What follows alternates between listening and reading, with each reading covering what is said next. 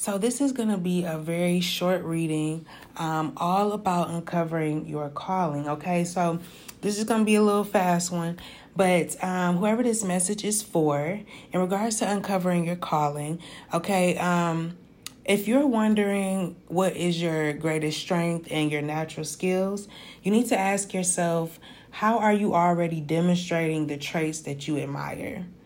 Okay, ask yourself that. And when it comes to qualities of yourself or personal energy that other people appreciate and are drawn to, it's the fact that you're a really good friend, okay? Um, you create a very close connection with people, a very strong bond, okay? And people admire your friendship. Uh, not admire, I'm sorry.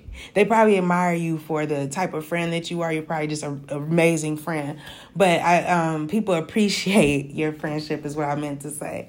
Um, so, look, how can you best help others through your work, right? Um, is to remember your humanity. Okay? Just remember your humanity. And in regards to how you truly feel about your career path, I feel like you're trying to stay strong right now. You could be dealing with some pain. Um, you're also dealing with some adversity, but you're being very courageous at this time and continuing to move forward regardless of, you know, who likes it and who doesn't, okay? Um, as far as obstacles, uh, situations, or limiting beliefs that could be confusing you and causing you not to feel fulfilled, um, there's some illusions that you're dealing with. Okay, there's some them some things that you feel are covered up. Okay, um, so yeah, you feel like some things are covered up. You're dealing with a lot of illusions, though. It's it's really blocking you.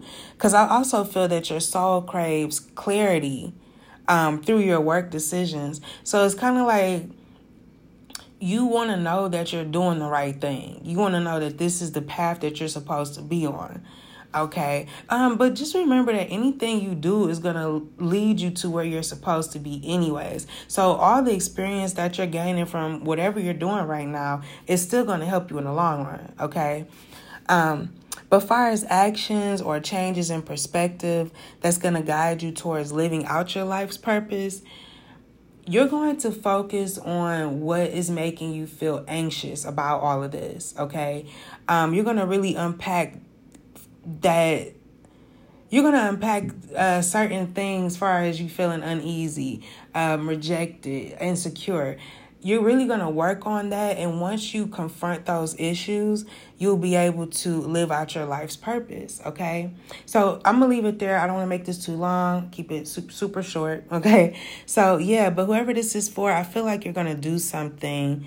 Um, you're going to be some type of humanitarian or something, okay? But that's all I have for you. Thank you so much for listening. Until next time, be brave and always have faith. Peace.